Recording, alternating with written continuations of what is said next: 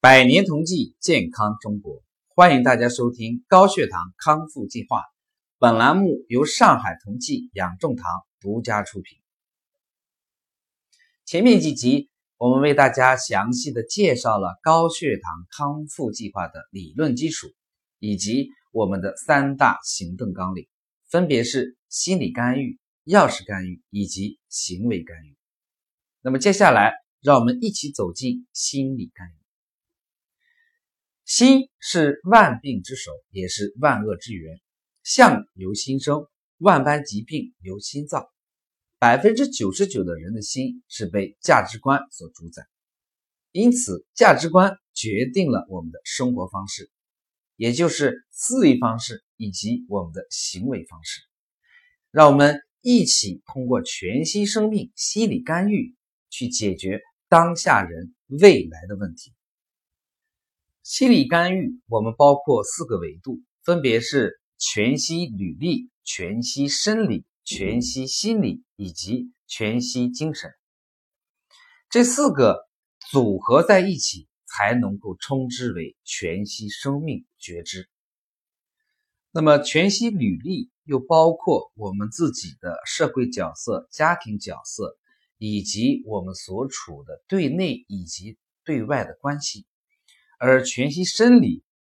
所表现出来的是我们身体健康的最重要的一个部分，价值观以及情绪都处于全息心理的这个层面，而全息精神就包括人的使命以及信仰。高血糖康复计划主要是从全息生理角度出发，把体内身外的。关于健康的问题，统一解决掉，就非常的印证《黄帝内经》当中的一句话，叫做“精神内守，病安从来”。也就是说，当我们的精气神达到协调统一的时候，病灶是不可能够侵入我们的人体的。而通过我们做的数万个康复案例来说，我们发现。很多的高血糖患者，你走入我们的时候，就已经对这个高血糖康复以及对自己的生活没有了信心和希望，是因为通过这么多年，他们去用药，找了更多的专家，找了身边的很多很多的方法，都不能够去真正的解决他血糖高的问题，所以最终当他发现快要到并发症的时候，对整个的人生都没有了太大的希望，而今天我们人之所以活着，是因为对未来还有所期许和希望，而未来并不在未来，未来在哪里？未来在当下，未来在现在的一点一滴，未来在于我们能够去改变现在的身体状况，改变我们的心理状况，才能够。达到身心康泰的和谐境界，才能够去享受真正的健康人生。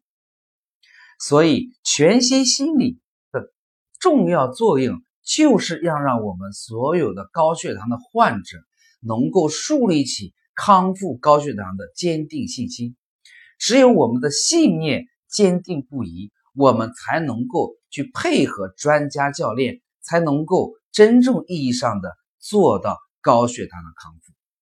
在这里，我也希真诚的希望每一位高血糖的患者，或者说高血糖病人的家属，都能够去树立这样一个信心。